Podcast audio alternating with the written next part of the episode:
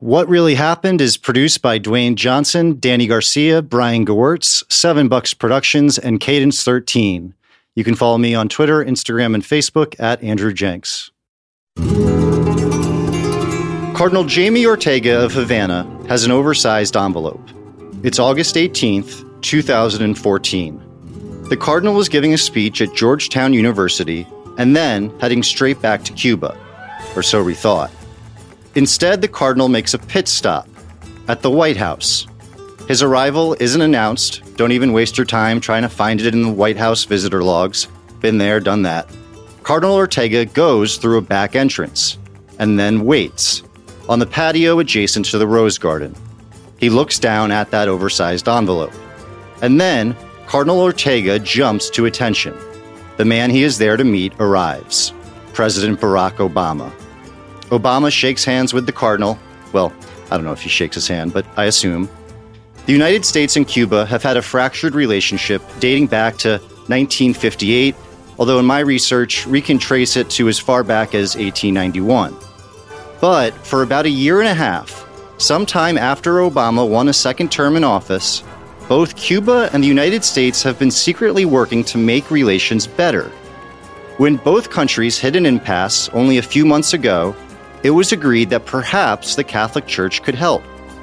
The Cardinal holds up that oversized envelope, takes out a piece of paper, and reads I have recently delivered the exact same letter to President Raul Castro in Havana. In Spanish and translated for the President, the Cardinal's message is simple he wants to be the referee. Both countries can trust him to be fair. He has good relationships with both countries, and both countries can trust him to keep a secret. The Cardinal then makes it clear this message is not coming from him. It's coming from his boss. The letter is signed, at the end, in very tiny font Pope Francis. A simple message that most would pass along via email or phone just isn't how the Pope rolls.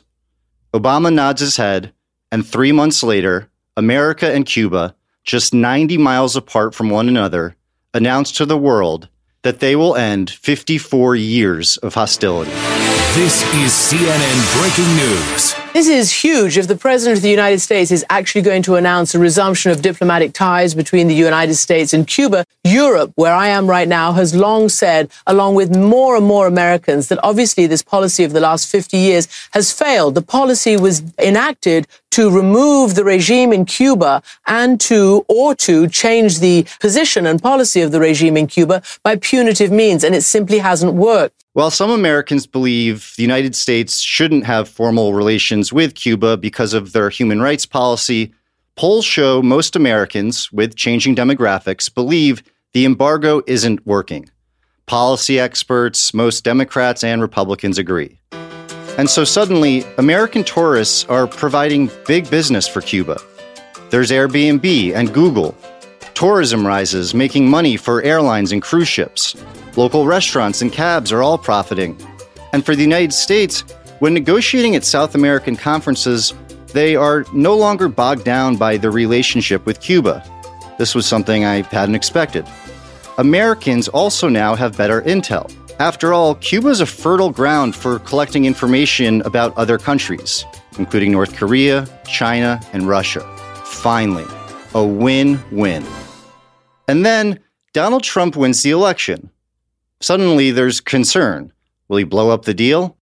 It's unlikely, that's the consensus, because this is clearly benefiting too many people. And then, out of nowhere, this happens.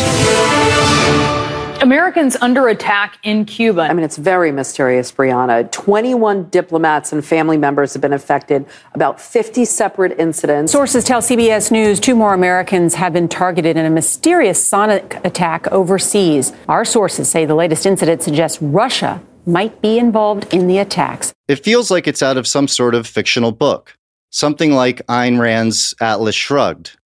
And then Almost as quickly as America's relationship with Cuba was on the rise, it's now on the brink of falling apart. Back to the bad old days. But in my research, something very interesting happened. None of this made sense. At different points, I've been convinced that acoustic weapons don't even exist, that this was the Russians, and then the Cubans, and then, believe it or not, the Americans, or that this was a rogue faction within different countries, only to then think maybe it was environmental factors, or mass hysteria, or a wide range of other medical conditions I've never heard of. I do have an opinion by the end of this, but it's been a journey. I've talked to an ex CIA analyst, Pulitzer Prize investigative journalists, Cuban ambassadors, Obama's man in Havana, the director of the National Security Archives Cuban Documentation Project, acoustic experts in France, mass hysteria gurus, world renowned neurologists, Senators Rubio and Menendez still won't call me back, but say la vie. I've tried going to Cuba, spoken at length with spy versus spy experts, and finally set a time to speak with the doctor who examined those Americans that were hurt. Only for him to cancel that call the day of. Oh, and I also talked to a guy in Germany building sound waves at the Berlin train station, but that turned out to be inconsequential to this story. That is, inconsequential if I'm actually going to sort out what really happened.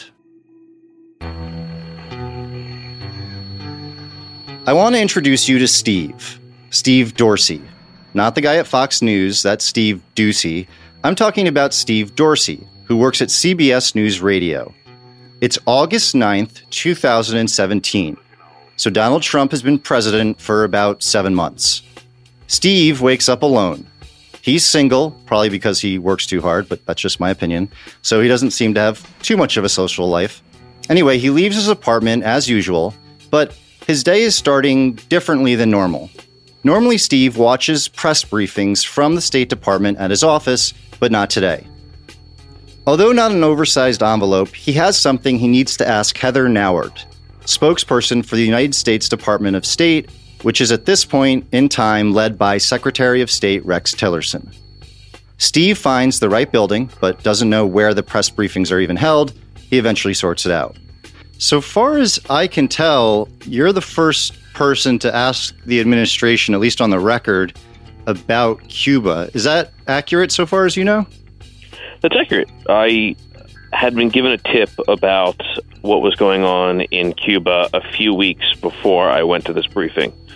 And that's when I started to do some digging on it, and I came prepared. Uh, folks were being affected, folks were being sickened or injured in some way uh, in Havana, Cuba. And we know that they were part of the U.S. Embassy community uh, stationed there. And it's been going on for months at that point. Um, but we didn't really quite know the contours of it yet. Um, we didn't know the specifics. Uh, we didn't know exactly the details, uh, and we didn't have some information confirmed uh, from the State Department. Steve hopes to get his question in, but there's no guarantee. He tries to sit in the front row, but those are reserved for what on the surface we'd consider more important news outlets. Steve finds a spot and he's determined to get a question in, which he does. But Nauert, again, spokesperson for the U.S. Department of State, has a question. I'll give you a heads up. She doesn't know who Steve is. Not yet. Hi, and uh, sir, your name is? Yeah, Steve Dorsey from CBS News. Hi, Steve. Um, hi, um, just a quick change in topic. Can you tell us about the incidents that have been going on in Havana affecting U.S. government workers there? Yes. Um, so we are uh, certainly aware of what has happened there. Um, give me one second here. Nauert had heard that somebody, as it turns out, Steve, may be asking about something that happened in Havana. It's the first time any official has spoken publicly on the topic. So some U.S. government personnel who were working at our embassy in Havana, Cuba, on official duties. Real quick, sorry to interrupt, but note what Nauert just said here. Quote, some U.S. government personnel who were working at our embassy in Havana. She doesn't simply say United States diplomats. She says some U.S. government personnel, which could mean CIA agents. Then again, it could mean those that simply are not ranked as high as diplomats. Regardless, I wanted to note it. So they were there uh, working on on part on behalf of the U.S. embassy there. They've uh, reported some incidents which have caused a variety of physical symptoms. I'm not going to be able to give you a ton of information about this today, but I'll, I'll tell you what we do have that we can provide so far. Uh, we don't have any definitive answers about the source or the cause of what we consider to be incidents. But Nauert does say the United States has taken action. We asked two officials who were accredited at the Embassy of Cuba in the United States to depart the United States. Uh, those two individuals have departed the United States. We take the situation very seriously. Uh, one of the things we talk about here often is that the safety and security of American citizens at home and abroad is our top uh, priority. We're taking that situation seriously, and it's under investigation right now. While Steve, I assume, doesn't doubt that the United States' top priority is to protect its diplomats abroad, he does wonder if asking the two Cuban embassy officials to leave seems well, here's Steve. If the U.S. doesn't have a definitive answer on the cause or source of the incidents, why did it ask those two Cuban embassy officials to depart the U.S.?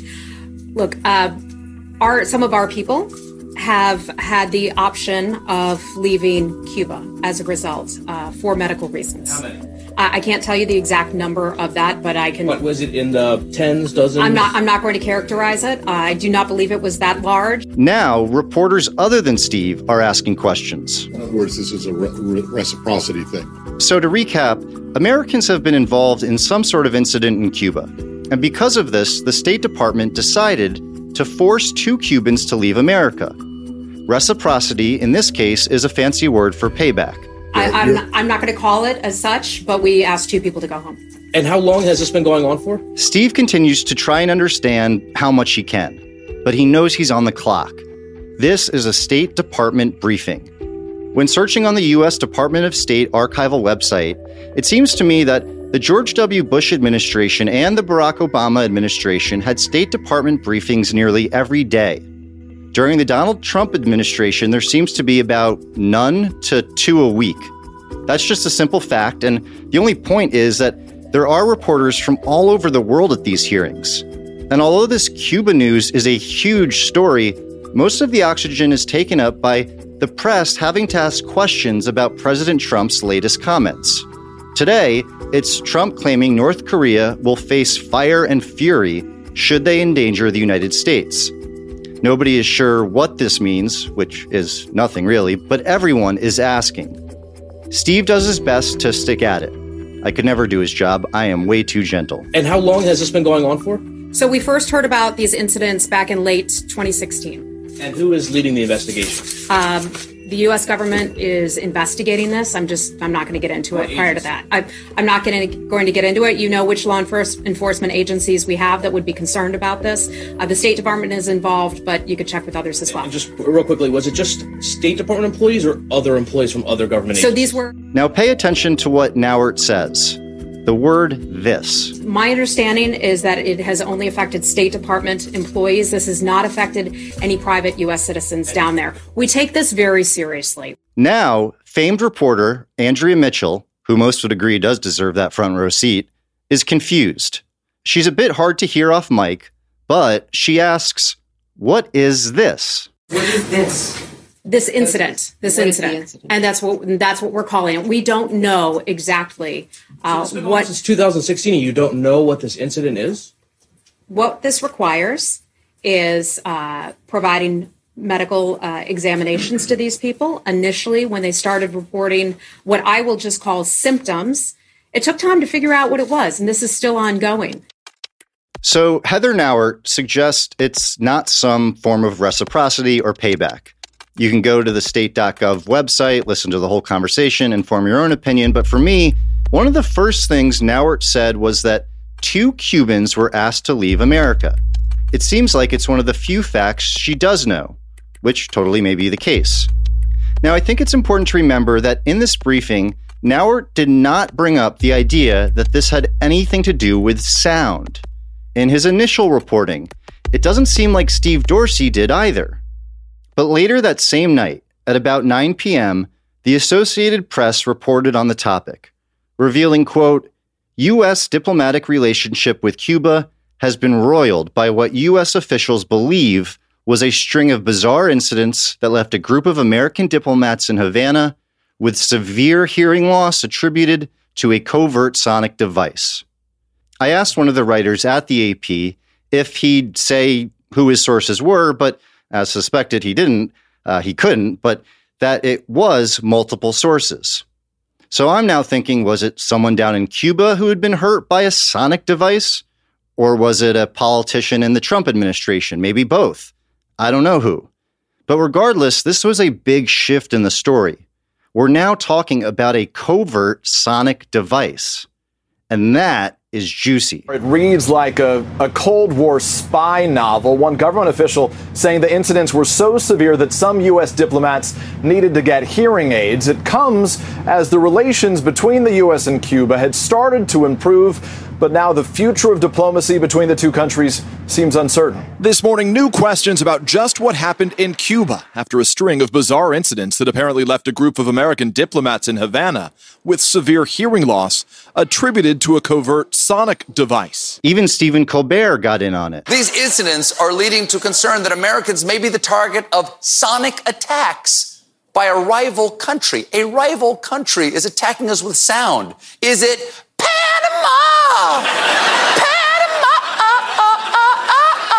But wait one second. Sound as a weapon? What does that even mean? Is there some history of this? And in Cuba? Cuba is well known as a country in which everything is monitored. So I kept calling different people, tried going to Cuba at one point, started taking lessons on how sound waves work, and then I call it a break. It was a golden opportunity. Literally. So I couldn't agree more with what our boy Ernest Hemingway once said, which is I love sleep. My life has a tendency to fall apart when I'm awake. You know? I love Ernest. We can try to convince ourselves otherwise, but I'm not sure if there's a bigger or more determining factor in how my day will go or how prepared I'll be than a proper night's sleep, which is why I want to introduce you to our incredible partners at Sleep Number, which I think are the best beds on the planet. There are different sleep number settings. Mine is 45. My partner's is yet to be determined because I need a girlfriend for that. I never thought I'd say this, but the bed is tremendously smart. It senses my movements and automatically will adjust. So I sleep like a human being opposed to waking up or snoring throughout the night. Uh, being that I hardly do sleep, these hours of sleep make a huge difference in my life. Seriously, it does. At a Sleep Number store, you can see and feel how the bed contours to you and relieves pressure points with their individual fit technology. You really have to feel the difference. So come in and see the newest Sleep Number 360 smart beds. It's your competitive edge from $999. Sleep Number is the official sleep and wellness partner of the NFL. You'll only find Sleep Number at one of their 550 Sleep Number stores nationwide. Visit sleepnumber.com backslash podcast. Find the one nearest you. I tried getting in touch with Tim Golden, but knew I had little chance because he's a busy guy. If there's a Hall of Fame for investigative journalists, Golden is in it. He has been for some time. I did some digging, and apparently, during college, he got a grant to travel to Latin America to study. Instead of just studying, he also began writing stories about what was going on there and selling them to newspapers. He spent two decades at the New York Times as an investigative reporter, foreign correspondent, and national correspondent. Golden was also the founding managing editor for news and investigations at the Marshall Project, which I think is the nonprofit news organization focused on the U.S. criminal justice system. When Academy Award winners like Steven Soderbergh or Alex Gibney are working on a project that requires a certain type of expertise, Golden is who they call. Oh, and Tim Golden has also won a couple of Pulitzers. He is currently an investigative journalist at ProPublica. In a world of everyone accusing everyone of having a political tilt, Tim has always remained above the fray. Almost exactly six months after Steve Dorsey's initial reporting, Golden published an article with his colleague Sebastian Rotella. This is perhaps the most comprehensive report of what happened, or what did not happen, or just what the hell is going on. At this point in my journey, it's early September 2018, Tim's article from eight months ago, February 2018, remains the most thorough article on what happened. Like I said, Hall of Fame. He also made a documentary, which is awesome, chronicling Elian Gonzalez. He seems to have good relationships, to say the least, in Cuba. That, combined with his credentials, who else could figure this out? I think in a situation like this, what if the question is, you know, how do you think outside the box about a strange story like this? Mm. And, you know, how do you try to report on it creatively? I don't think you get that creative. I think you try to look at this in the same way that probably the the FBI investigators are looking at it, which is uh, to try to understand the facts on the ground and try to understand the motivations of the various parties that are involved, both the affected diplomats and the and the government of the United States, and and also the suspected enemy forces that that may have done this. Could they do what they're suspected of doing? Do they have a motivation to do that? It's it, it's really like any other kind of police reporting. You're looking at a at a sort of a a crime scene in some ways and and trying or a mystery and trying to figure out how could this have have happened? What what are people not seeing? What are the important threads that nobody's pulled? And so thanks to tim golden and sebastian rotella's reporting and others who i've mentioned this is what we do know happened. It's late november 2017 in cuba the historic presidential election in the U.S. happened only a few weeks ago. An American diplomat in Cuba, who I'll call Diplomat Number One, complains of some sort of sound, telling Tim and Sebastian, quote, It was annoying to the point where you had to go in the house and close all the windows and doors and turn on the TV. But I never particularly worried about it. I figured I'm in a strange country and the insects here make loud noises.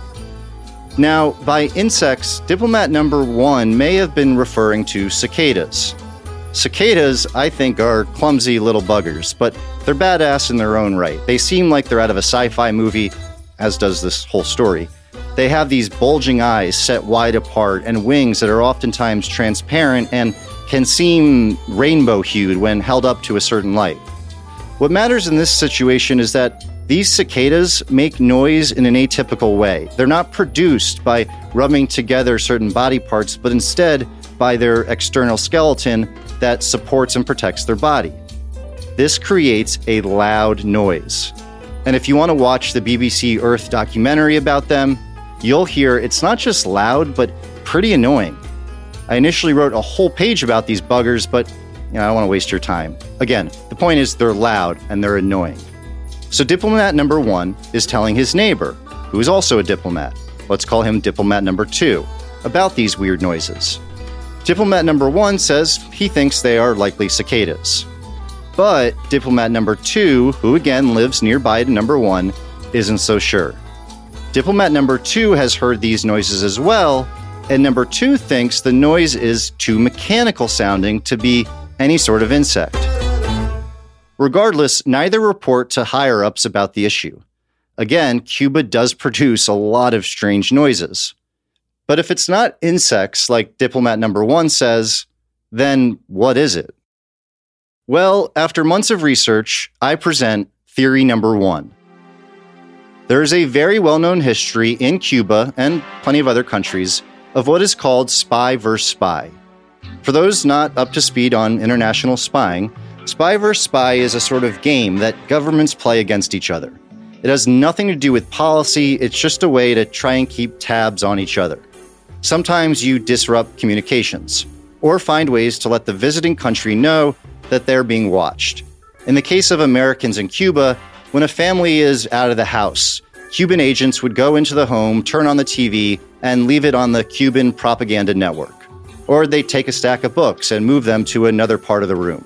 If you park in a certain space, they may take one of their cars and park it so that it's hard to get out. Simple stuff suggesting don't get too comfortable. America does the same thing. But I'm not going to purport to be some spy expert, which would be awesome. That is, until you know, it gets real. So I tracked down Ambassador Carlos Treto. Treto has been, deep breath, a Cuban Foreign Service officer, country analyst officer, ambassador of Cuba to countries around the world. He's done considerable work in Japan, Bulgaria, the Balkans, Argentina, Ethiopia, Kenya, Colombia, you get it.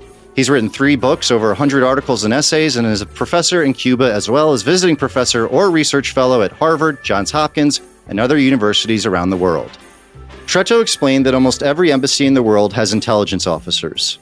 Some diplomats are diplomats, while some diplomats are really intelligence officers, not groundbreaking. Now, it is important what he noted here. Only diplomats don't do it, don't do illegal things. Intelligence officers do illegal things or things that are hostile to the intelligence service or the counterintelligence service of the of the host country. So when intelligence officers are in a visiting country and attempting to communicate information back home, they must do this without the host country finding out.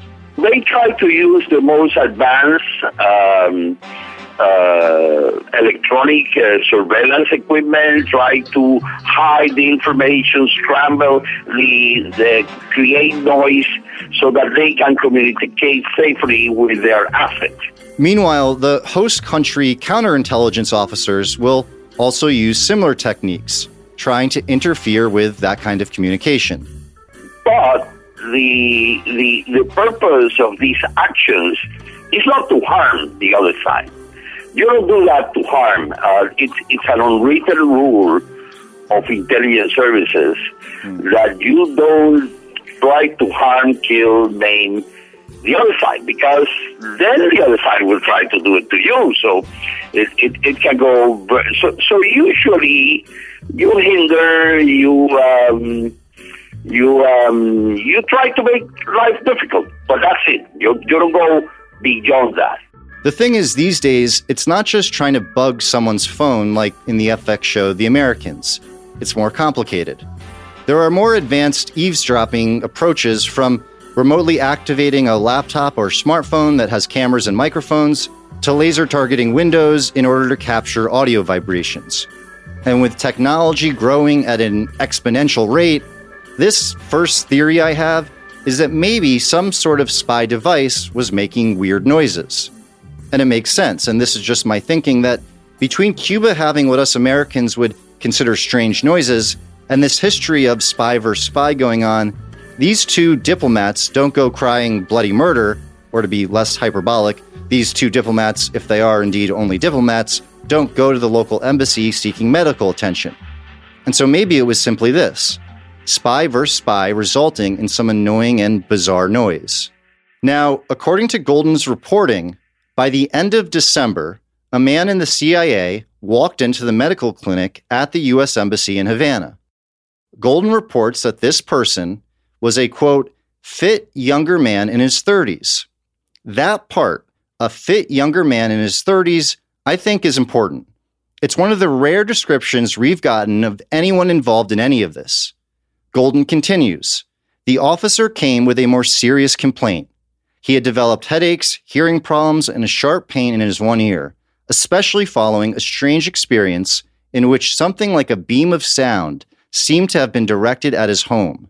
And then, shortly thereafter, again, an important part of all this, two additional CIA officers also seek medical attention at the embassy. By mid January, just around Donald Trump's inauguration, but obviously after he has been elected, there are four CIA officers who've gone to the embassy seeking medical attention. Those are the first four, all CIA, all hearing weird noises and feeling sick. So I'm thinking, and again, this is just me here and nothing to do with whatever I feel about politics, but I have at least a simple question. Is there something to be made of this starting to happen after Trump is elected? I also want to point out I'm in no way doubting, in the slightest, that these American officials were hurt. Shortly after this, about 15 senior diplomats, known as the Country Group, a group that always knows about all the security concerns going on, discuss what's happening. This meeting is led by Jeffrey DeLaurentis, who was in charge of the embassy. Essentially, he's the ambassador to Cuba, but because of politics and Congress, he was never officially given that title. This meeting does not include the 32 other American diplomats and eight Marine Guards stationed in Havana. Again, this is not from reporting, but I do wonder how well this can be kept a secret when you're talking about people getting hurt. Now, granted, I'm not in the CIA, nor do I have a wife, but if I'm injured or a coworker is injured, when I go home that night, I'm going to tell my significant other. On February 6, two other CIA officers are sent to the United States for treatment. Around this time, the wife of an embassy staffer also hears something. But she doesn't just hear something, she also says she sees a van take off. From the best I can understand, it is the only time anybody has reported seeing anything, much less any person that could be at all related to what these Americans are hearing or feeling. And that's vital to this story. There hasn't been anyone caught or found, nor any devices seen that resemble any sort of a way to attack anybody, with the exception of this van. And this is Cuba. People are always monitoring each other, which is also why America is convinced that Cuba must know something. It also leads me to cross out theory number one this idea that it was spy versus spy. Remember what Ambassador Tretto told me, and others did as well, that spy versus spy is done to interrupt communications or let a country know you're watching. But as he said, you don't hurt people, and people are getting hurt, which is why I'm now thinking this is something other than spy versus spy. So I'll let what happened play out some more. On February 17th, about 10 days after that van was spotted, a van that may or may not have to do with anything, the United States presents a formal complaint to the Cuban ambassador. Soon after, Secretary of State Rex Tillerson is told about what's going on. On February 23rd, Jeffrey DeLaurentis, the man who is essentially our Cuban ambassador, in addition to Senators Richard Shelby and Patrick Leahy, meet with Raul Castro. Raul Castro has been president of Cuba for almost a decade at this point after his brother Fidel was too sick and handed over powers. Reports are that Raul Castro makes a point of telling DeLaurentis in no uncertain terms that Castro has been made aware of the formal complaint and that the Cubans will do whatever it takes to get to the bottom of the problem. They will investigate with America, provide information they have, and help. Well, nobody is going to take Castro at his word. Castro also has no interest in hurting this relationship with America at least in my conversations with everyone, it doesn't seem like it. Raul was the one that wanted this new and improved relationship with America. He was personally involved in the talks, and Cuba was already seeing a huge uptick in tourism and their economy. The deal was working well. Now, with that said, of course, there very well could be a hardline faction within Cuba that has something to do with this. Same could be said of other countries with covert operations in Cuba, so I won't overlook that. It's in late March, again, this is 2017, Donald Trump has been president since January, that diplomat number one sees in the office that man who Tim Golden described as a fit younger man in his 30s. That fit younger man in his 30s tells diplomat number one that he just got back from Miami, where medical specialists found that he had had a series of problems, including a serious hearing loss.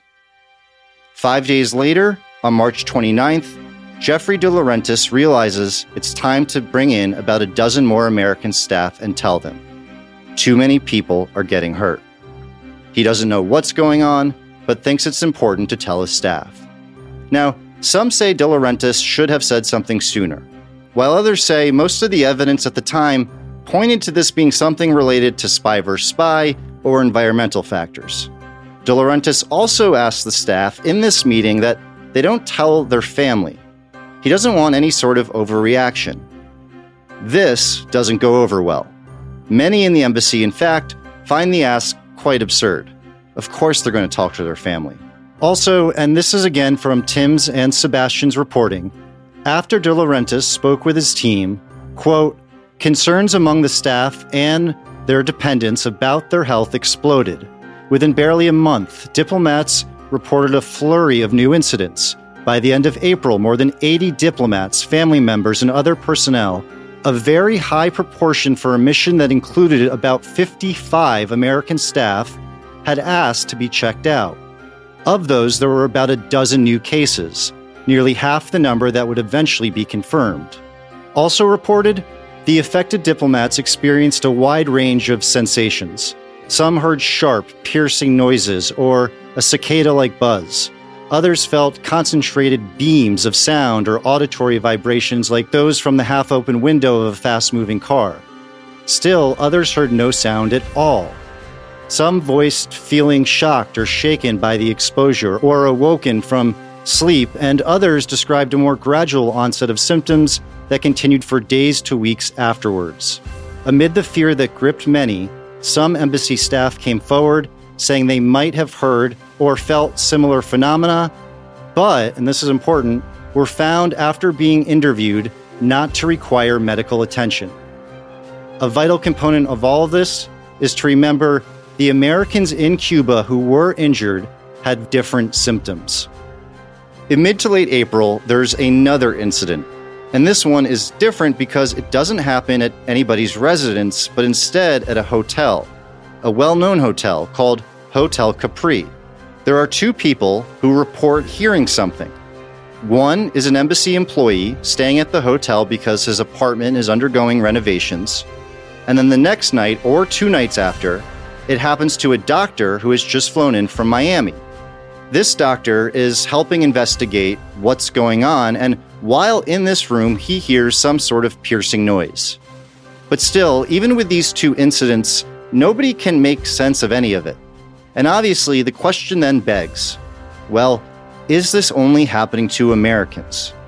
And so, in late April, about a month after DeLaurentis told his own personnel, he tells allies in Cuba, Canada, the UK, and France about what's going on. And suddenly, 27 Canadians are seeking medical attention. None from other countries. Well, that's not true, actually. There's one from France, but it turns out to be unrelated. But with the Canadians, the symptoms seem milder. In May, June, and July, nothing happens. But then on August 21st, two more incidents happen, and at least one happened at another hotel, Hotel Nacional, not far from Capri. And then the next month, on September 29th, and this is really important, America's relationship with Cuba officially changes. The U.S. State Department orders 24 of the 47 diplomats assigned to Havana to head back to America. As Golden reports, this effectively shuts down the embassy's consular section except for emergency services. The State Department also orders 15 more Cuban diplomats to leave D.C. And then comes a travel warning. The State Department warns Americans not to travel to Cuba, saying they can't ensure their safety. Cuba is put on a state advisory level of three, the same security level as Pakistan, Venezuela, and Turkey. Again, no American tourists have been injured during this time. And so, business plummets. Everything that felt so promising now feels like it's slowly being broken down. And this leads me to theory number two. I introduce Spy vs. Spy Gone Awry. Peter Kornbluh at the National Security Archive directs the Cuba Documentation Project. He's also the co author of Back Channel to Cuba The Hidden History of Negotiations Between Washington and Havana. Peter is very well respected and, simply put, knows his stuff. Peter also believes what happened in Cuba was a classic example of spy versus spy, but where something unintentionally went wrong. I interviewed him in July 2018. That this is part of a spy versus spy uh, saga that's gone on in Cuba for, for many, many years. Um, that uh, that some type of surveillance operation on U.S. officials that was stepped up uh, after Trump's election um, in November, December of 2016 uh, has, has gone awry. Um, some type of technology that's not being used correctly, uh, some type of ultrasound operations that are uh, somehow um, causing this. And um, the key clue to that is the fact that the initial uh, people who were affected were part of the CIA station uh, in Havana uh, and two other CIA oper- operatives who flew in after uh, the situation broke out um, were also affected. So clearly, somebody was picking them up, uh, targeting them, or, or uh, in some way. Um, there's no evidence that this was an attack, but what this is more likely is is a surveillance operation gone bad, that uh, a misuse of technology. I found this convincing some combination of surveillance equipment were creating these injuries. But I don't know anything about surveillance equipment. I really wanted to talk to someone who had worked extensively in the American intelligence world, ideally in Cuba. And so I tracked down Fulton Armstrong. Fulton was a CIA analyst for years and considered one of the top minds on anything related to Cuba, spending several years in Cuba beginning in 1989. He's also worked on Latin America at the National Security Council, National Intelligence Council, and the Senate Foreign Relations Committee.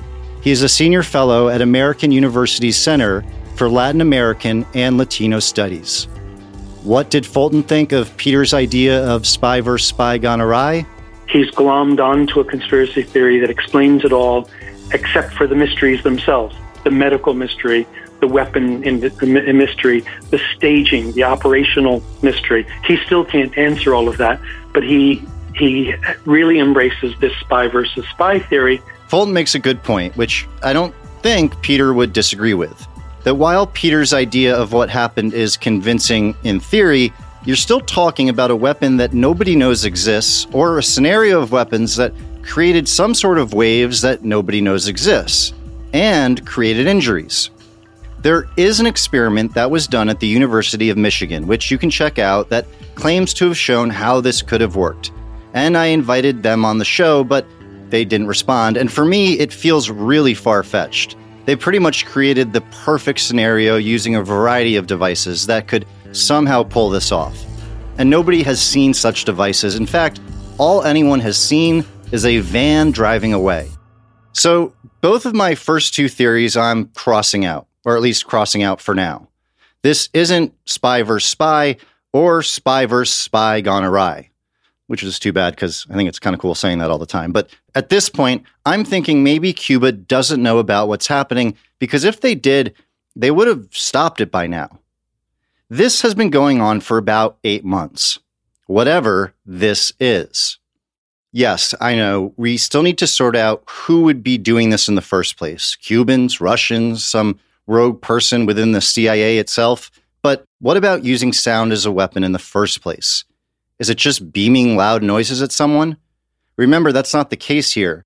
It's not necessarily loud sound. And the more I speak with different people, Ambassador Tretto to ex CIA officer Fulton Armstrong to even Tim Golden, there are no specifics on acoustic weapons. I realized if I'm going to really understand all of this, I had to better understand the science of sound. Juliette Volcler is an acoustic weapons journalist, and her book, Extremely Loud Sound as a Weapon, written in 2013, well before this Cuba news ever came up, analyzes how sound has been used in warfare. She writes For more than half a century, articles have been appearing in the military, technical, and even general press presenting these weapons of the future as if for the first time. It's probably also the case that acoustic weapons, with their invisible, untouchable, magical nature, have fueled a literature too passionate to bother separating fact from fiction, too fascinated to distinguish science from the hype propertied by weapons manufacturers or conspiracy theorists. It's a tightrope walk, a balancing act. After reading the book, which I definitely recommend, I got in touch with Juliet, who has been hesitant to speak with media about this sonic attack. That um, other attacks have previously been described, or other rumors that sound weapons have been uh, described in the media uh, 10, 20, 30, 40, 50 years ago. And, and uh, actually, they've proved wrong. Um, I mean, sound uh, is indeed an effective weapon, but not in this kind of uh, fantastic way, in a very, uh, in a much more uh, basic way. I mean, sounds that are effectively uh, used as uh, a means to uh, obtain law and order or as um, a military weapon are everyday sounds. Juliet is referring to weapons like the LRAD, which essentially beams noise and can cause permanent deafness at 300 feet. It's been used when police try to control protests, or when pirates attack cruise ships.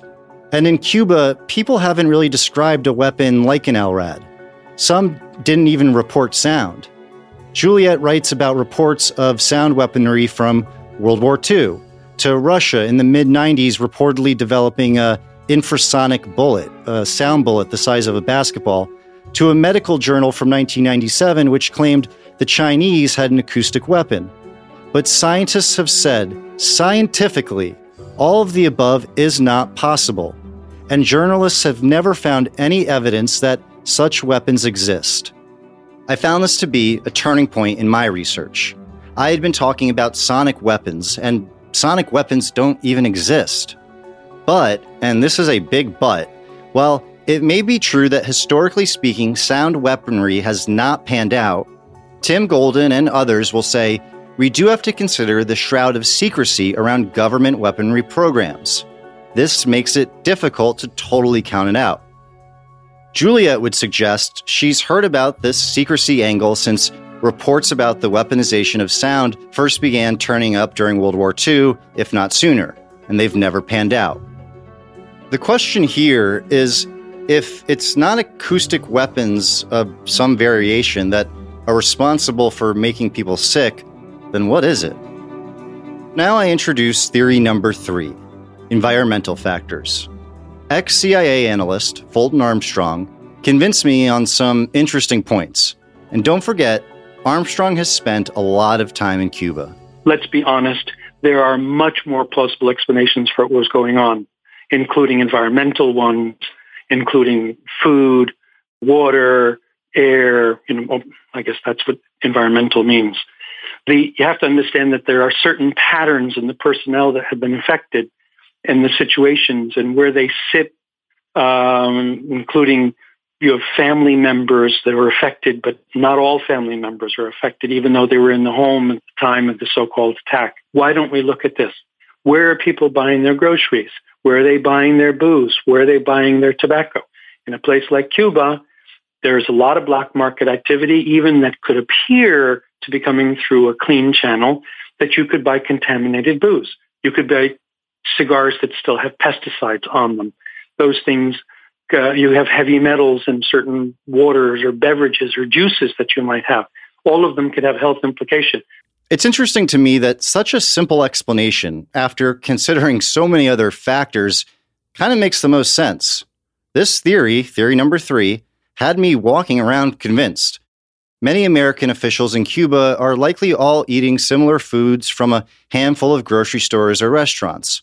All it would take is some sort of really bad batch. Sometimes the answer is right in front of us, or as Orwell said, to see what is in front of one's nose needs a constant struggle. Plenty of environmental factors can cause ringing in your ears. There's another reason that I think environmental reasons can't be ruled out, and that is when you take a closer look at Tim Golden's reporting on what happened when Canada was told about what was going on with Americans in Cuba. The Canadian ambassador told his 18 diplomats about the situation and said they should let him know if they or any of their family members were hearing weird noises or suffering from unusual illnesses. According to Tim's reporting, in all, 27 Canadian diplomats, spouses, and children, representing 10 of the embassy's families, sought medical attention. Of those, eight people from five families, including two children, would be diagnosed with symptoms that were milder than those of almost all of the American patients. In April 2018, Months after Tim and Sebastian's reporting, Canada removed families of diplomats posted at its embassy in Cuba. Ten Canadians had experienced symptoms, including headaches, dizziness, nausea, and difficulty concentrating. But, as one official said, the American experience was all about acoustic events and people feeling ill, and we had people feeling ill with limited connections to acoustic events. I believe that this shows how smart people are usually good listeners. And if told that other people are getting sick by something, they will really think about their own well being and well being of their family. And in this case, many came back saying they did feel some sort of sickness. But it doesn't seem to have been a result of sound. What's also interesting to note is what one Canadian official told Tim and Sebastian. The Cubans are pretty attached to the 1.2 million Canadian tourists who come to Cuba every year. So they've got a really strong incentive to nip this in the butt. They've been proactive in trying to help us. So that left me with a simple question. If it's something like environmental factors, why are we talking about sonic weapons? On January 9th, Congress holds a hearing. And oh boy, brace yourself. Democrat Bob Menendez says, referring to the Cuban government, despite their responsibilities and despite insisting otherwise, they refuse to take the appropriate steps to fully investigate, cooperate, and ultimately stop these attacks on our diplomats. Without proof that Cuba did anything, and while the Cubans are doing everything they can to investigate what's happening, Democrat Bob Menendez has already decided what is going on. He's pointing his finger at Cuba. Marco Rubio joins. And in fact, he already had months ago. On the day that Steve first asked questions to Miss Nauert, Marco Rubio came out with a statement. The Cuban government has been harassing U.S. personnel working in Havana for decades. This has not stopped with President Obama's appeasement. Personal harm to U.S. officials shows the extent the Castro regime will go and clearly violates international norms. The thing is, according to everyone else, not so much me as everyone else, the Cubans did in fact investigate. Todd Brown from the State Department and Diplomatic Security said this on the panel. Senator, I'm not a, I'm not aware that they've been uncooperative. I know that we've had uh, our own investigative team that went down in, in May, and and they had no difficulties in at least entering the country and, and certainly working the case in terms of just the, the U.S. mission. Uh, I'm also unaware that the FBI has encountered any difficulties in terms of coming in and out of the country for investigative purposes. Francisco Palmieri, acting Assistant Secretary of State for the Western Hemisphere. He works for Tillerson, adds Throughout this process, we've not been able to identify um, who the perpetrator of such attack was and what the means of that attack uh, was. And then there's Dr. Charles Rosenfarb from the State Department Bureau of Medical Services. He's the medical director. He's the third person on the panel looking up at the senators. The most challenging factor is the lack of certainty about the causative agent and therefore the precise mechanism of the injuries uh, suffered. Senator Ron Johnson, a Wisconsin Republican, asks Dr. Rosenfarb, are, are you aware of any type of technology that would cause this? No, I'm I mean, not. again, not, not that you know exactly what causes this, but are you aware of some kind of auditory type of uh, weapon that could uh, cause this type of uh, damage? No, I'm not, sir. Mr. Palmieri, do you know the United States government is aware of any? Uh, no, I do not, sir. Fulton Armstrong explained to me how American officials could have taken another approach. As an analyst, it is his job to understand everyone's point of view. When I'm saying let's engineer it from the other side and say, if the State Department were predisposed, would they have handled it differently? Predisposed to save bilateral relations? Would they have handled it differently? One massive piece of evidence is that very early on, the Cubans offered to do joint investigations, but uh, which we rejected. But also very early on, the Cubans set up a hotline, and they said said if you anybody call as they sense an attack might be imminent, as it's ongoing, or immediately after, please call our hotline. Whether the officer himself calls or calls the regional security officer at the embassy, have the RSO call, just call us so we can mobilize. And believe me, the Cubans can know who goes in and out of these neighborhoods. They see who could be staging some sort of thing. They could find some sort of residual something or other in a region. They could go and talk to neighbors. Did you hear anything, see anything? They could do things. The State Department directed the embassy to never, under any circumstances, use that hotline. And while you may think I'm giving Fulton Armstrong a lot of pod time, remember two things. One, Armstrong knows Cuba uh, about as well as anybody. And two, and this I'm only now mentioning, unlike others, Fulton doesn't discount anything being the answer. He doesn't think it's a sonic attack. That's true, but he's open to a lot of options. Fulton and many others do seem to think that what happened to the Americans in Cuba has turned into a meme. A meme in this context is when politicians with a specific agenda see that something happens, then decide to use that happening to advance their narrative. As in, Rubio and Menendez don't like the deal with Cuba, they never did. They hear something about a sonic attack, and then just say sonic attack and Cuba as much as they can. I was reading an April 2018 Wired article, and they put it well that memes aren't shareable because they are objectively true. It just has to be relevant and to feel true. That space between truth and truthiness is where both memes and propaganda live. In this case, the meme could have been started by anybody inside the Trump administration, or anyone with an incentive to hurt relations between America and Cuba. Let me give you the counter evidence. If if people wanted to solve this problem, because we can play it from the other side, one is that people were sabotaging and that this was part of a sabotage effort, coordinated or not. The word sabotage sounds conspiratorial, and I don't really like conspiracy. It's just it became a convenient way to do what they wanted to do. But let's look at it the other side. If the predisposition was to push normalization, to make things work, to solve problems, would we see something different from what we've seen? And the answer is a resounding yes. If people wanted to solve the so-called sonic attacks issue and really understand, is it sonic? And really understand, is this an attack? And break this meme into digestible parts that people could challenge. Could they have? Of course they could have. More on what this counter evidence could mean coming up, but meanwhile, during this congressional hearing, something strange happened. 50 minutes in, after they said the FBI was still investigating, well, as it turns out, apparently the FBI is not.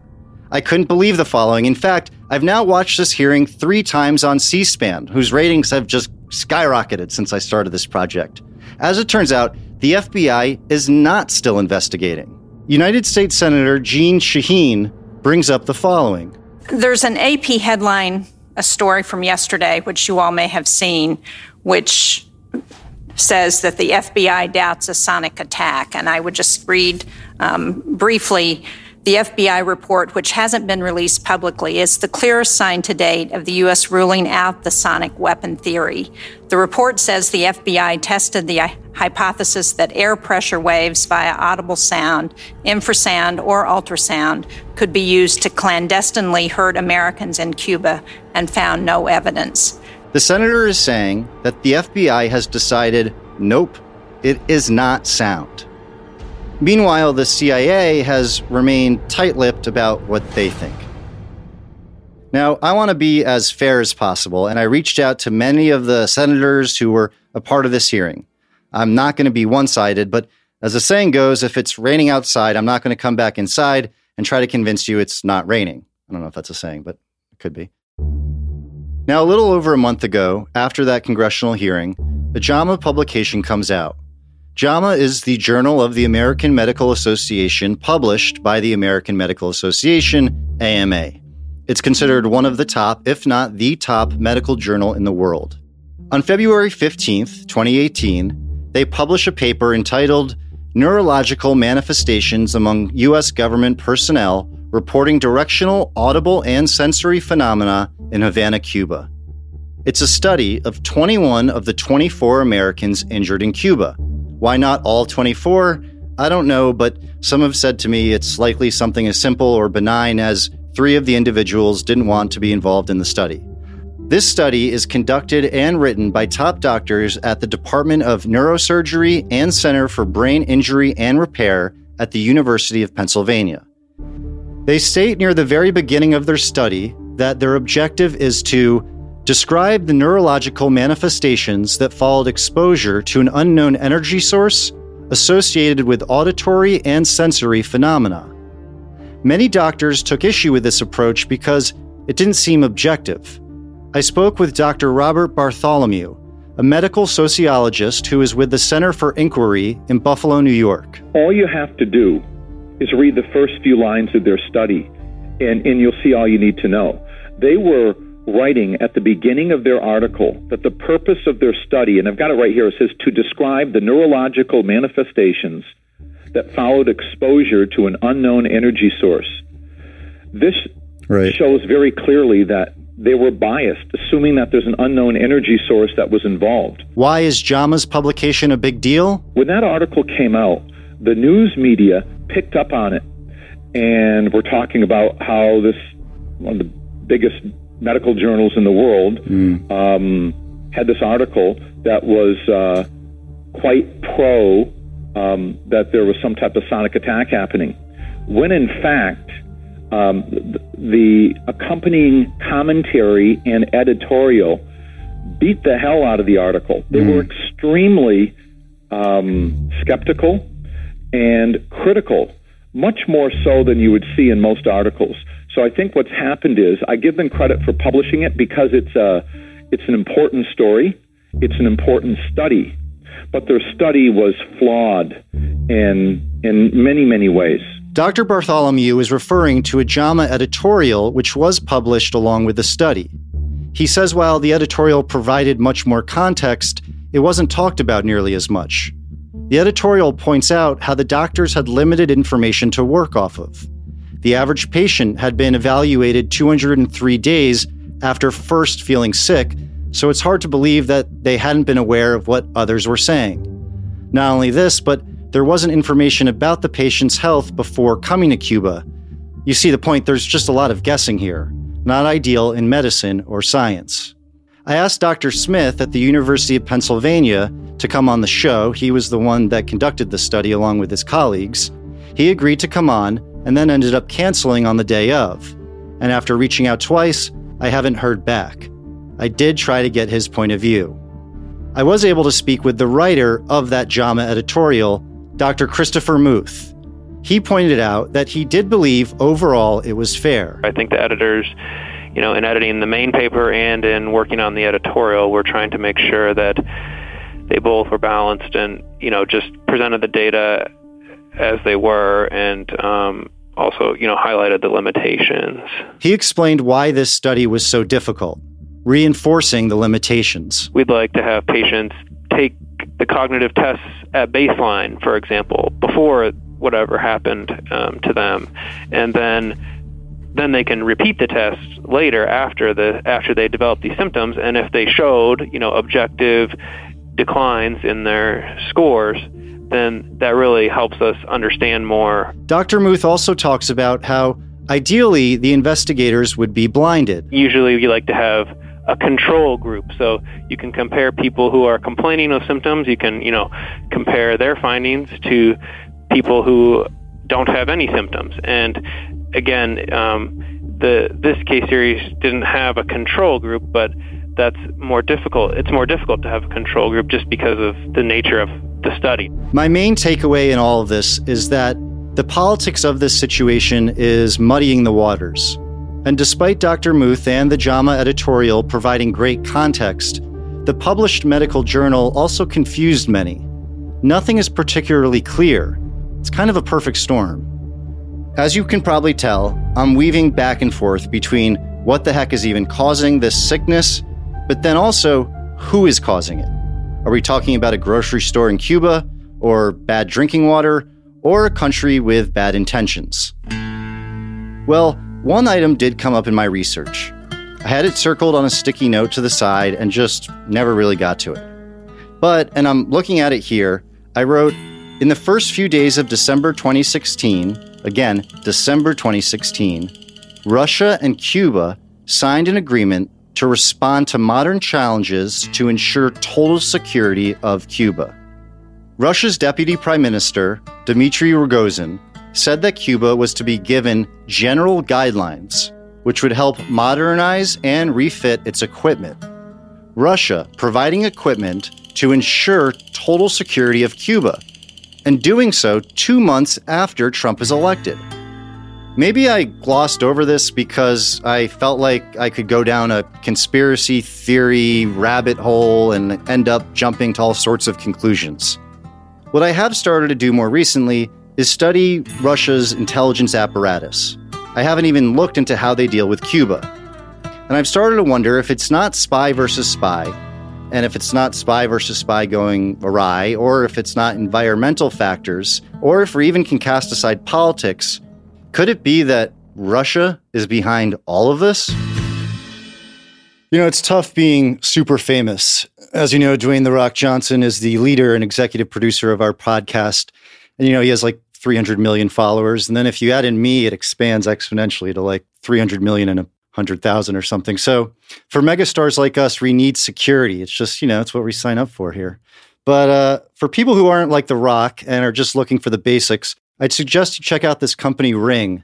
I did, and I think they're simple and effective. They have smart video doorbells and cameras. So whether you're on business or just away from your home for an hour, you're alerted if you have a surprise visitor, whether it's someone that should not be in front of your home or it's just a delivery you've been waiting for. You get an alert. You can see them on HD video on your phone, and there's two way audio features. As a listener, you have a special offer on a Ring starter kit available right now. With a video doorbell and motion activated floodlight cam, the starter kit has everything you need to start building a ring of security around your home. All you have to do is go to ring.com slash WRH. That's ring.com slash WRH. Now, what would be one organization, country, or person that could really benefit from Cuban and American relations falling apart? For a moment, ask yourself who's the richest person in the world? A friend recently asked me this question, and I went through the normal people you'd think Bezos, Gates. No, she said, exasperated by me being an idiot. Putin is. I saw testimony that Bill Browder gave to a Senate committee. Browder was a big time hedge fund guy that has become an anti corruption advocate. He and many others have reported on a deal that Putin made with his country's richest oligarchs. It essentially gives oligarchs the freedom to do whatever they want, make money however they want, but Putin gets money from them whenever he needs it. Otherwise, they end up in jail or dead. Said Browder, from that moment on, Putin became the biggest oligarch in Russia and the richest man in the world. So, if there is one country, if you could pick one country that would want the US and Cuba to not get along, I would think Russia for a variety of reasons, but wanted to ask around first. This summer, Ben Rhodes, former U.S. Deputy National Security Advisor for President Obama, had a new book come out, so lucky for me, he was out doing press. Whether you're a Republican or Democrat, this book, titled The World as It Is, a memoir of the Obama White House, is an interesting read because it's about the importance of storytelling in politics, in life, and as it turns out, a theme in this episode the importance of storytelling. But regardless, I asked Ben, does Russia have any reason to oppose this? And trust me, what he says is what most American policy experts would say. With respect to Cuba, I think they had every reason to uh, oppose the U.S. and Cuba developing better relations, right? Because they've benefited from the conflict between the U.S. and Cuba because it's given them this entry point 90 miles away from the United States, um, you know, most dramatically in the Cold War, um, uh, you know, to to be in our neighborhood and and to take advantage of the fact that we had uh, you know conflict in our neighborhood. You may remember when I was saying at the very beginning of this episode that President Obama got that message from the Pope's office. He actually knew it was coming. He knew because the two men leading the secret talks with Cuba were two people he put in charge Ben Rhodes and Ricardo Zuniga, who I also tried calling, but he didn't call back. They knew that a third party could help comfort both countries in making sure they'd honor their commitments. They'd have an honest broker. And it was during these negotiations that Ben Rhodes realized firsthand that as secretive as these relations were, something was off. The Cubans and Americans were meeting in Canada to talk. Canada because it wouldn't raise red flags. It wouldn't create questions as it would if they were meeting in DC or Havana. Ben Rhodes was in an airport hotel in Toronto to meet with the Cubans when this happens. Uh, we walk in, and people just you know want to be noticed by us. They're they're tattooed. They're wearing kind of clothes that you'd wear in like an '80s rock video or something. And it, yeah, it's a couple, and they walk up. They literally walk up from you know sitting in the hotel bar, walk all the way up to me, standing right in front of the check-in counter. Take out an iPhone, hold it about a foot from my face, and take a picture of me and then walk away. I mean, it, it, wasn't subtle, you know. After progress on the deal is being made, Ben goes to Havana. I'm getting this kind of late night tour of the city, and some people, you know, kind of very conspicuously walk up to us uh, as we're at this statue, and they're speaking in English, and they just switch to Russian right when they get next to us. Like they wanted us to know, you know. Um, now they would know. You know, look, you assume in government that, that that any call you make on an unclassified phone could be intercepted by Russia. Uh, so this call that you and I are making could be intercepted by Russia. You make an assumption that any email that you send, and this is long before the 2016 election, uh, on an unclassified email could be intercepted by Russia. So, you know, if I'm making flight reservations to Toronto, you know, I got to assume that the Russians might know that. The Russians also have a heavy spying operation uh, in Cuba. You know, they were an intelligence presence in Cuba that obviously dates back to the Cold War. So it stands to reason that they keep pretty close tabs on you know, what might be going on in Cuba. Um, and I, you know, I think people don't realize the extent to which you just price in as a U.S. government official that Russia could be monitoring you. As American and Cuban relations got better, Russia knew they may be losing a grip on their relationship with Cuba, an ally of theirs that is also in close proximity to the United States. Thus, the motivations are there. And it's important to remember this all started to happen after Donald Trump was elected. And then it kept happening. Did the Russians see an opening? I don't know, but I kept researching.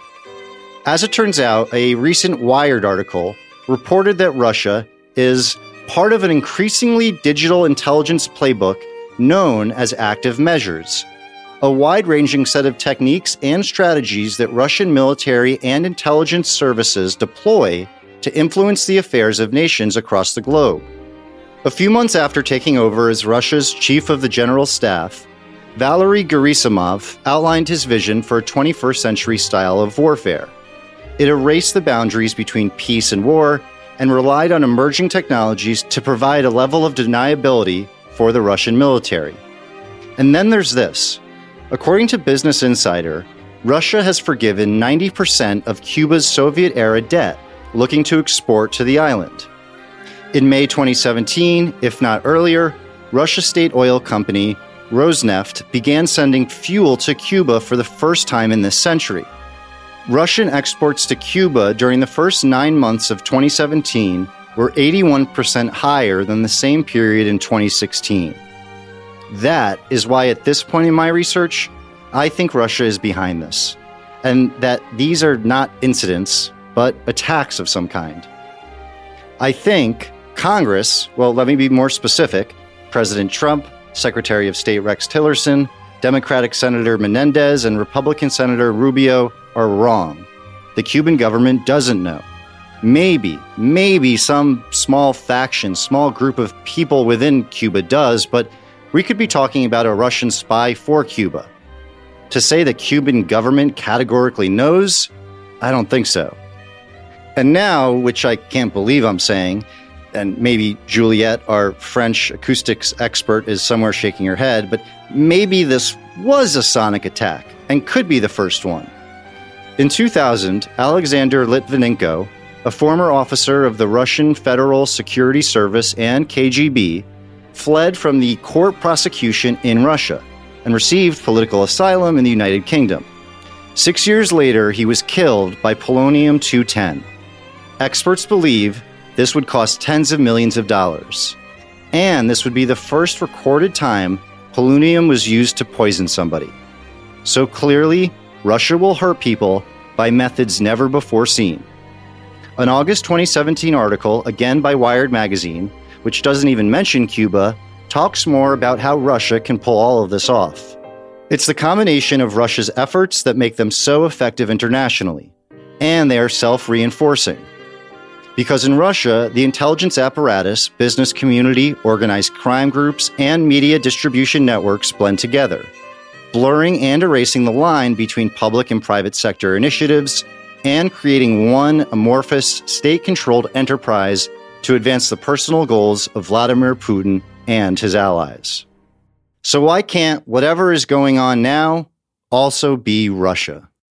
But I have to say, I just don't think it was a sonic attack. I think it was an attack to some extent, and more on that later, but sound just has no history of hurting people in the way we're talking. On November 28, 2017, a few months after Steve broke the news on Cuba, something new popped up A newly revealed incident is raising suspicions that Russia may have been involved in mysterious attacks targeting U.S. diplomats in Havana, Cuba. The latest incident happened an ocean away in Uzbekistan. It was reported by a U.S. aid officer at the American embassy there. CBS News Radio's Steve Dorsey has more. In September, a USAID officer and his wife reported what may have been an acoustic attack, according to a U.S. source who says the State Department flew them out of Tashkent for evaluation the source says the two experienced similar effects as victims of the attacks in Havana, Cuba. The U.S. State Department have denied Steve's reporting, and that's important, but Steve sticks by it. And he also said the following on that CBS report. But two U.S. security sources tell CBS News the incident is raising more suspicions Russia may have been involved in the incident and could have had a hand in the Cuba attacks that began a year ago.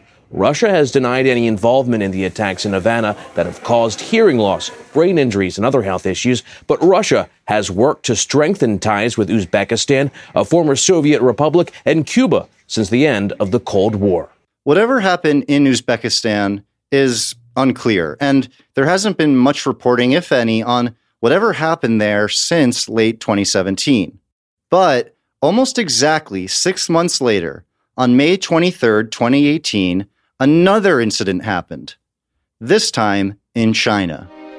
An American citizen working at the U.S. consulate in the southern Chinese city of Guangzhou was reported to be suffering from abnormal sounds and pressure leading to a mild brain injury. And it was time again for what I do think is a meme that everyone has fallen for a sonic attack. Could it really be another sonic attack? This time here at a U.S. consulate in southern China? The U.S. sure seems to think so. Medical teams are en route. Now, CNN didn't cover this in the same way as. Uh, wait a second. This is CNN breaking news. Well, the US State Department is now looking into what could be a new sonic attack. That word from a US diplomatic official who says this time it happened in China, but it is similar to what took place in Cuba last year. It just so happened that the new Secretary of State, no longer Rex Tillerson, but instead Mike Pompeo, had, from what I can count, three different speaking engagements that day. One was in front of Congress, in which he addressed the issue. The uh, medical indications are very similar and entirely consistent with the medical indications that have taken place to Americans working in Cuba. We are working to figure out what took place both in Havana and in now in China as well. Later that day, and in an almost too hard to believe scenario, Secretary Pompeo met with visiting state councilor Wang Yi. As was already planned, they took about two questions. Luckily, Andrea Mitchell was there. We've notified China of what took place as best we know it, and they have uh, responded in a way that is exactly the right response. Uh, they've honored their commitment under the Vienna Convention to take care of the uh, diplomats that are serving in their country, and we truly appreciate this. They've offered to assist us in investigating how this came to be. I asked Steve Dorsey what he made of the response. While the State Department and the U.S. government is calling it, it, this case an attack in Cuba, they're not doing the same thing in China. And they haven't taken any kind of reciprocal action in China, like expelling diplomats or um, ending consular services uh, or uh, or anything uh, of a penalty kind of nature. They've allowed U.S.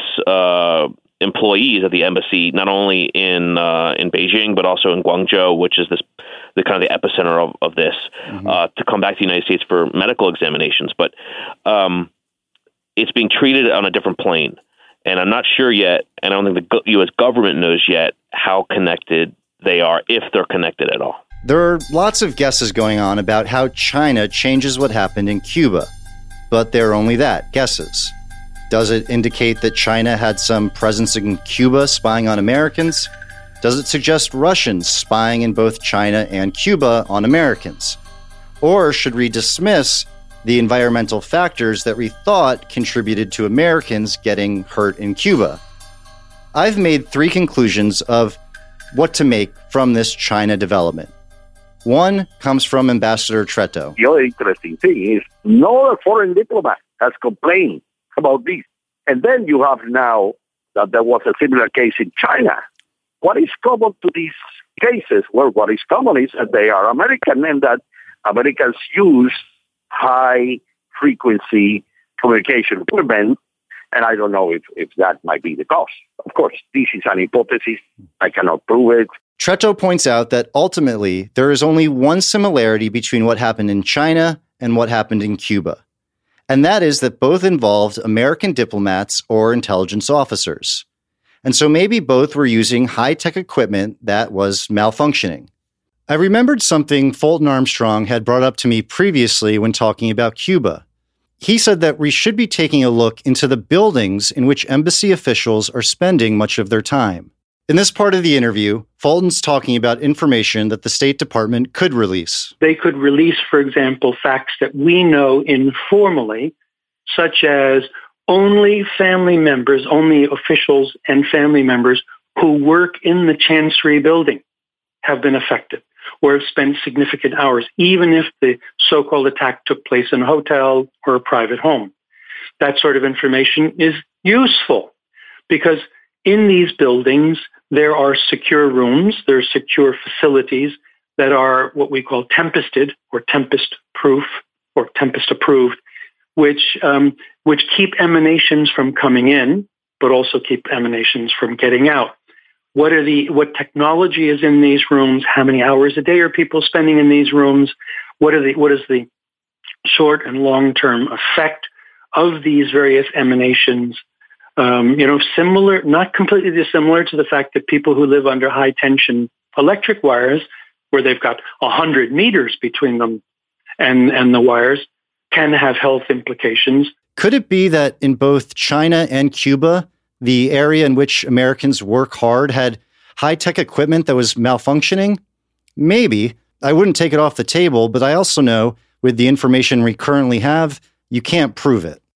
The second conclusion it has been well reported and well known that the State Department is understaffed. Some believe that when an American in China had similar symptoms to what happened in Cuba, the State Department went fishing for something to describe it. Said Fulton Armstrong, speaking about Mike Pompeo and his reaction to the news in China. But to make it sound like it's the same thing was, I thought, unwise of him because this State Department policy seems much more powerfully to be that China's a real country. And therefore, we don't kick around a real country the way we'll kick around a little island 90 miles to the south of us.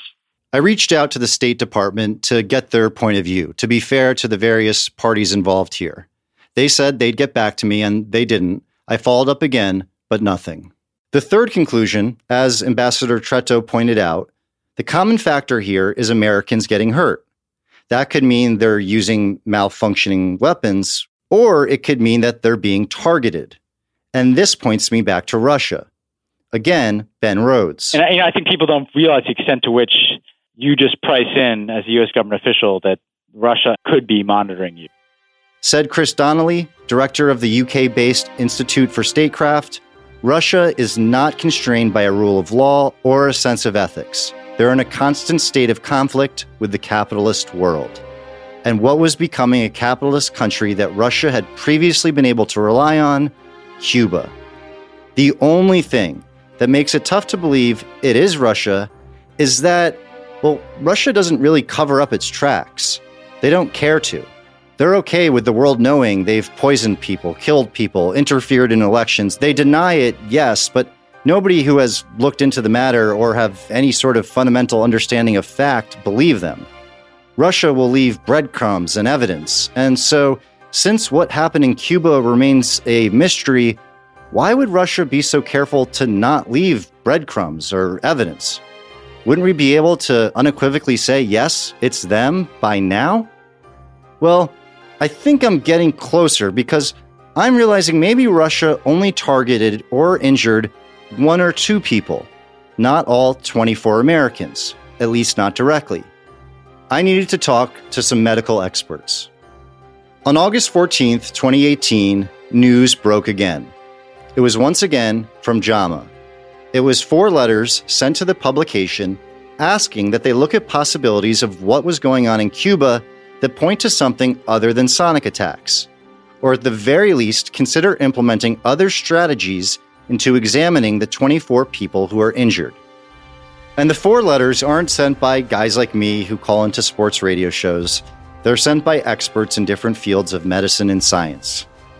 Now, we already knew there were issues with the original study, issues that were presented in the precise editorial written by Dr. Christopher Muth. For instance, the average patient had been evaluated 203 days after first feeling sick, so it's hard to believe they hadn't been aware of what others were saying. Or, as you may recall, there wasn't information about the patient's health before coming to Cuba. So, although you could say you saw brain trauma or white matter changes in the head, this could have happened before they went to Cuba. Of these four new letters published, one letter suggested the original article overlooked the possibility that this was mass hysteria, which has a certain stigma, and so I'll use its more official term, MPI, mass psychogenic illness. Think of what we're talking about a small island in a country known for spy versus spy tactics, a country where there are piercing and strange noises, with a group of really smart people, diplomats and intelligence officers. What do you think happens when somebody tells you they're hearing strange noises and it's doing damage? I called Professor Robert Bartholomew, a leading expert in MPI and one of the four experts who wrote a letter that JAMA published in response to the original JAMA study conducted by the team at UPenn. Mass psychogenic illness, aka mass hysteria, is the rapid spread of illness signs and symptoms for which there's no physical basis for. As Bartholomew was saying this, it kind of occurred to me. Could one or maybe a few of these individuals have gotten sick from something specific? Maybe a Russian device or, or something they put in Americans' food? And then after this, more people got sick, but not from Russia, but some sort of MPI? Well, I started by asking Can it happen if it does, if there is kind of a first person where physically something does happen? So you see uh, something tangibly happens to somebody or physically happens to somebody then you think it can happen to you and it goes from there so it did there was one person that actually had something that's right and in the business, we call that the index case. The first person, uh, often in, in because schools and factories are where this happens the most, particularly schools, because you have a captive audience, and if something happens, you just can't walk out. Uh, there tends to be an ultra rapid group consensus that um, something is happening and there's some toxic agent in the environment. And that index case is uh, the first person to have this happen to them. Often they're they're older, they're of higher status, and it's common for them to, uh, for example, to have skipped breakfast and maybe have an illness, and nobody knows about that.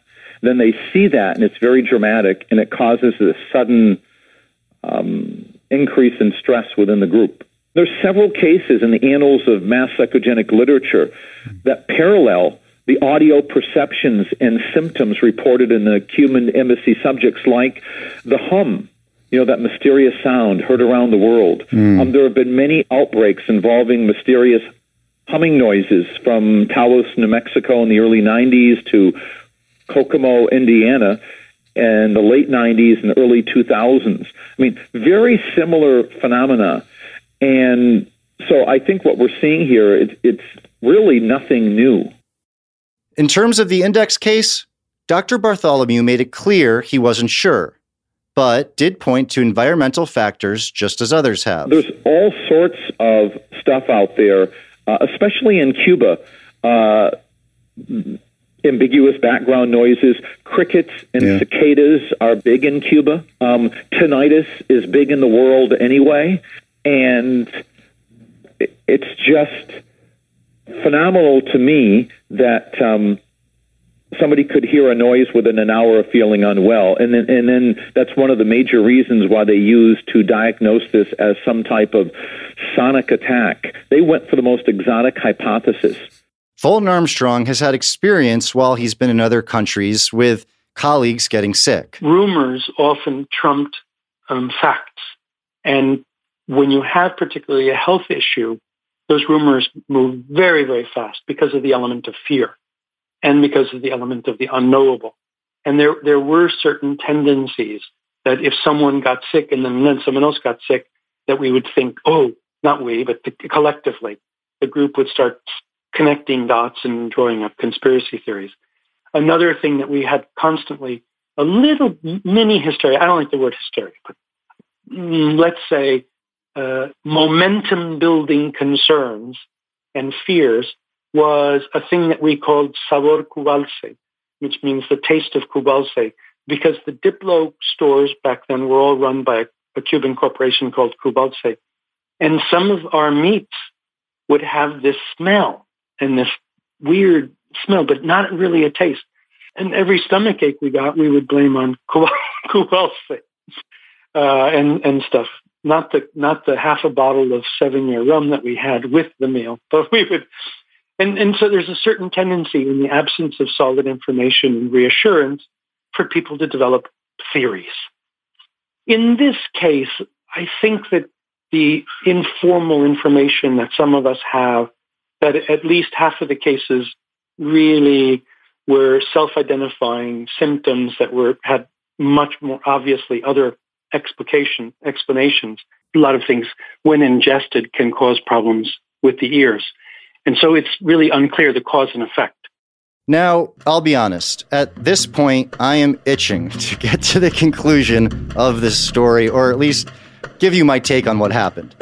But I did talk to one more renowned doctor who, and this is important, also had a response to that original JAMA article, and his letter was also published.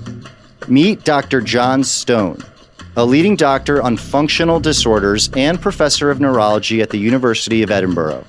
He has an excellent website, neurosymptoms.org, which has a great deal of information on his field of expertise.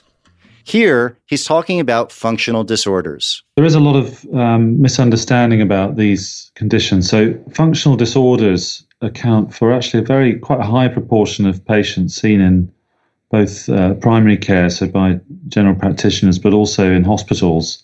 They essentially they, they, they describe patients who are presenting with genuinely experienced physical symptoms like um, dizziness or tingling, or in in my specialty of neurology, people get weak legs or tremor, or sometimes even blackouts. They've got those symptoms, but they're not due to a brain disease, so not due to epilepsy, multiple sclerosis, even though they look very similar but they are genuine. And in the past, people may have called them psychosomatic or psychogenic, and uh, people might have assumed that those symptoms were psychological in origin. And what we've learned in the particularly the last 10 or 15 years is that um, functional disorders are, are a thing of themselves. So people can have uh, essentially a problem with the software of their brain, uh, the software of the nervous system that gives rise to these symptoms. They don't need to have a psychological problem. They don't need to be anxious or depressed. And these conditions happen to anybody. Without knowing it, you probably know something about functional disorders.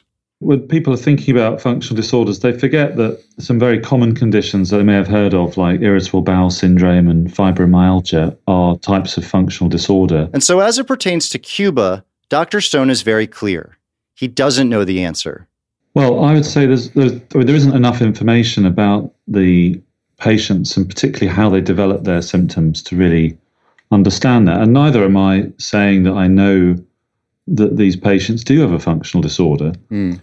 I'm saying that the, the, the, the point we were trying to make is that, that functional disorders are very common. So finding 21 people who have cognitive symptoms, problems, they're feeling a bit unsteady, they're noticing some visual and auditory symptoms, they've got headaches, can't sleep properly, is really not difficult. This is just a normal Monday morning clinic for me. Dr. Stone believes calling it MPI or mass hysteria is a tricky term to use in this case. Yeah, it certainly it makes for a sexier story, doesn't it? There, are 24 individuals, of which 21 are in the report. It may be that uh, if they saw a doctor who then suggested to them, said, Well, have you been the victim of a sonic attack? Because I met someone else and we were worried that that was the case, that might have made things worse. That's not mass hysteria or mass psychogenic illness. That's just the way in which people's beliefs or things that they've been told can shape symptoms or sometimes make them worse. In in one of your lectures, you say something that uh, uh, really caught caught me, um, struck a chord. Uh, where you know you talk about doctors and all doctors and the importance of words and at first maybe to some it, it, seems obvious but how how you can say a term like let's say a psychogenic tremor caused by stress and the patient now thinks he or she is like that the doctor is suggesting that he or she is making it up and um, yeah. then you, you say that the doctor can end up in a verbal landmine uh, that blows up in their face. Um, could you explain how how words and, and how a doctor kind of positions something with patients in the field that we're talking about is is is really important? Yeah, well, I think it, that gets to the heart of why we're in this situation. I think because many doctors, um, I, I suspect, including the authors of this article, seem to take the view or have been trained in a way that makes them feel that there's only two sorts of illness. There's conditions where there is damage and you can see brain damage or disease, and then there's just people imagining things or sort of making things up. Mm. And anything where there isn't damage isn't really doesn't have the same status. It's not really a proper illness. It may it may not even be a genuine problem. It might just be someone imagining or exaggerating. And when you've only got those two choices, then uh, in your head, then it's obviously and you and you meet some people where you who have symptoms and you are become persuaded that they're genuine, then of course you're going to choose the damage mm. version. And if we use words like psychogenic, we know from studies that patients tend to interpret those words as, particularly in relation to physical symptoms, as you know, imagined or made up. I think we have to use concepts and words that mean what we want them to mean, which is that these are genuine conditions. So that's what I was trying to get across in that article, in that lecture, I think. The New York Times, and this is in my opinion, has done little original reporting on what happened in Cuba. And it's no fault of their own. They're quite busy with so much else going on in the world. That is not a lot of original reporting until recently when, on what would be considered a big Friday news dump on the Friday before Labor Day weekend, they had a stunning report in which they interviewed the lead doctor at the University of Pennsylvania. It took anyone who has been following this situation in Cuba by surprise, to say the least. The story was quickly picked up by news channels around the world. Speculation at the time was that it was some sort of sonic attack. But now the scientist who led the investigation tells the New York Times the main culprit is likely some kind of microwave weapon. The New York Times report also included an interview by the man who invented microwaves being used as weapons. After doing just a little bit of research, I realized this wasn't the first time CNN reported on microwave attacks. The following is from a 1985 CNN special report. Dr. Bass and others feel a most likely form of Soviet RF weaponry would be high powered microwaves, similar to a focused ultra high intensity radar beam. It would literally cook humans and knock out computers and electronic surveillance and communications gear. Using microwaves as a weapon dates back to the 1970s when Soviet intelligence beamed microwave signals into the U.S. Embassy in Moscow. And this microwave theory was thought of from the very beginning, now nearly two years ago, but dismissed by most. Tim Golden talked about it in his article, saying symptoms of those in Cuba did not, according to Golden sources, closely resemble what happened to those in Moscow. And that is part of why I find this new reporting so strange. And to be clear, this is really my own opinion, my own questioning, but why at this point in September 2018 are we bringing up microwaves all of a sudden? This was thought of and dismissed already. Well, the thing is, I can't find an answer. The doctor at UPenn, who's interviewed in this New York Times article, says that they decided microwaves could likely be the reasoning for these people being injured. And so the news has just run with it microwaves.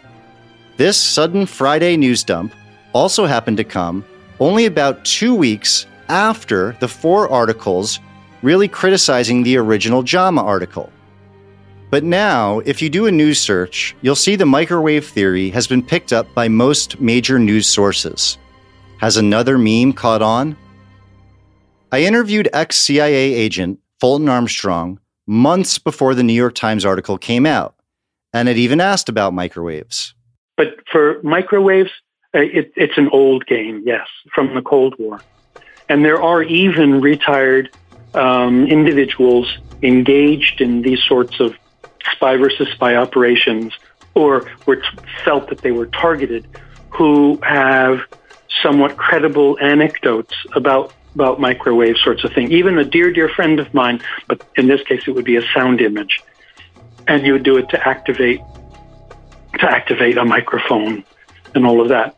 That pre- presupposes a huge amount of operational preparations and a, and a massive amount of resources because they would have to know exactly what hotel room and what bedroom and what this of a home, where the details are, are, are huge.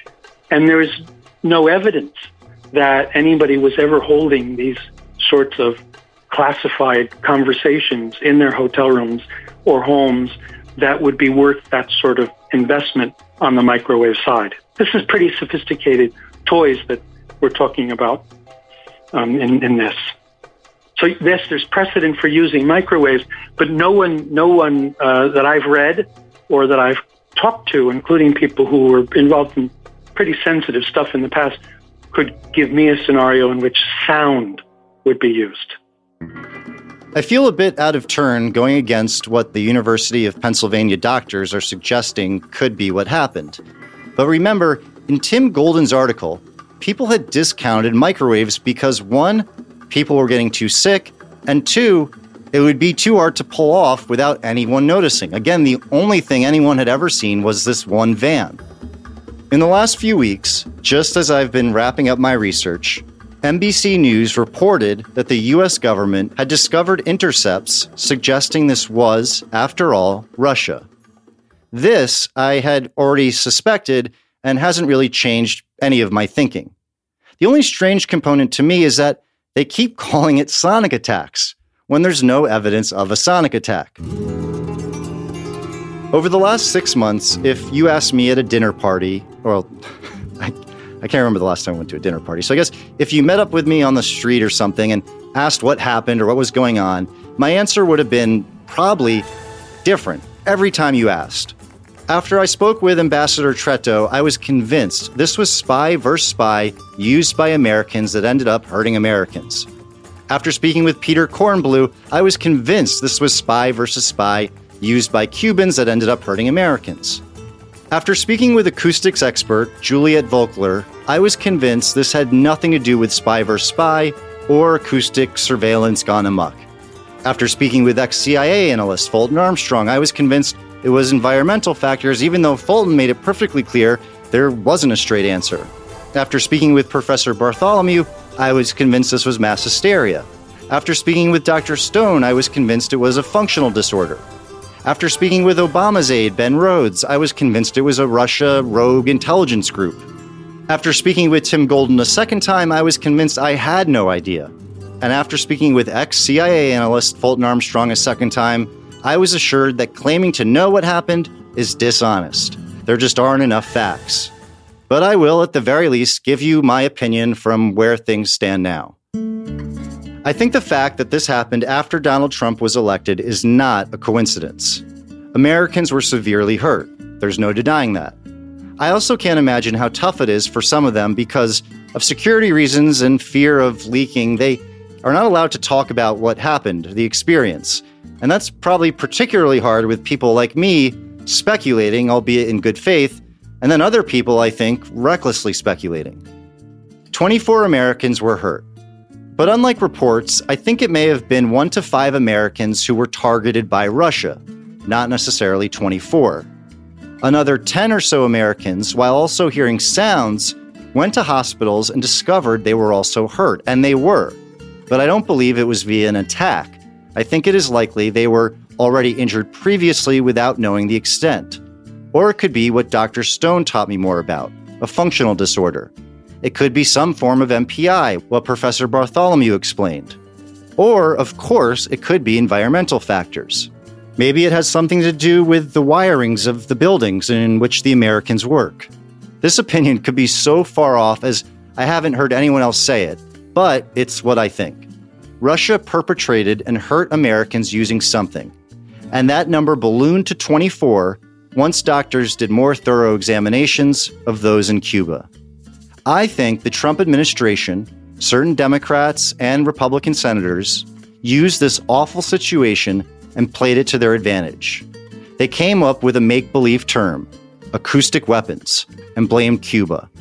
Much of the media, with the exceptions of people from Steve Dorsey to Tim Golden, consumed with so much else going on in the world, were unable to really take a look at this, to spend considerable time on sorting it out. And the term acoustic weapons made us all, including myself when I started this process, believe that that was what happened, believe that such a thing even exists. So, what is the result of all of this? First, this is bad for American intelligence. That was explained to me by Peter Kornbluh. Cuba is a country that has relations with other parts of the world that the United States doesn't have, and therefore it becomes a fertile ground for gathering information about other countries, particularly North Korea, um, that the United States could not otherwise get.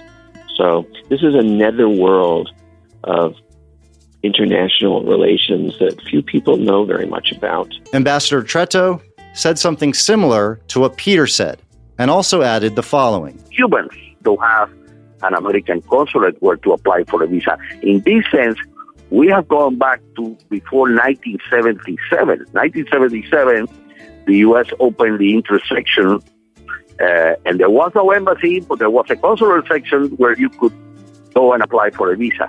To get to the bottom of this, I think will require a combination of patience to not jump to conclusion and also vigilance to not let anyone convince us it's one factor versus another. Not until there is enough evidence and facts.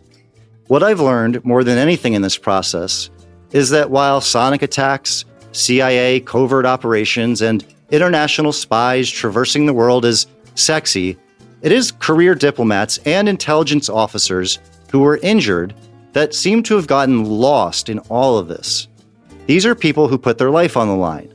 And when partisan politics from both sides of the aisle and is applied to a situation in which lives are on the line, we do a disservice to those who are serving.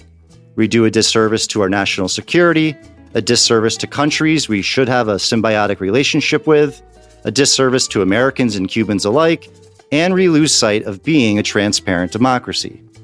I have a feeling this journey may just be getting started, and we are leaving a mountain of investigatory work to journalists and people within the government who are willing to speak out. And that is kind of the good news. There are heroes in all of this. There are people like Tim Golden out there who, as they have time and time again in their career, remain diligent and determined to get to the bottom of what really happened. Don't forget, come in and see the newest Sleep Number 360 smart beds. It's your competitive edge from $999. Sleep Number is the official sleep and wellness partner of the NFL. You'll only find Sleep Number at one of their 550 Sleep Number stores nationwide. Visit sleepnumber.com backslash podcast. So, reaction episodes are certainly important with this episode. If you want to be a contributor, go to our website, jenkspod.com backslash contributors, or leave a message at 413 471 2975. You can follow me on Twitter, Instagram, or Facebook at Andrew Jenks. Special thanks to Dr. Casey LeDuc for providing scientific consultation for this episode. Dr. LeDuc is a former neuropsychology fellow at the University of Virginia Medical Center and is now assistant professor of psychology at the John Jay College of Criminal Justice in New York City. For more information on Dr. Jon Stone's work, you can go to two websites, fndhope.org or fndaction.org.uk. Many thanks to all of our incredible guests. Next week on What Really Happened. John Carter, one of history's biggest box office flops, $250 million gone. But It was directed by a two time Academy Award winner, Andrew Stanton. It had Disney's backing. It was based on a book that inspired Star Wars and Avatar. This is the anatomy of a box office flop, and a journey I go on to realize in Hollywood, nothing is as it seems. That's next week on What Really Happened.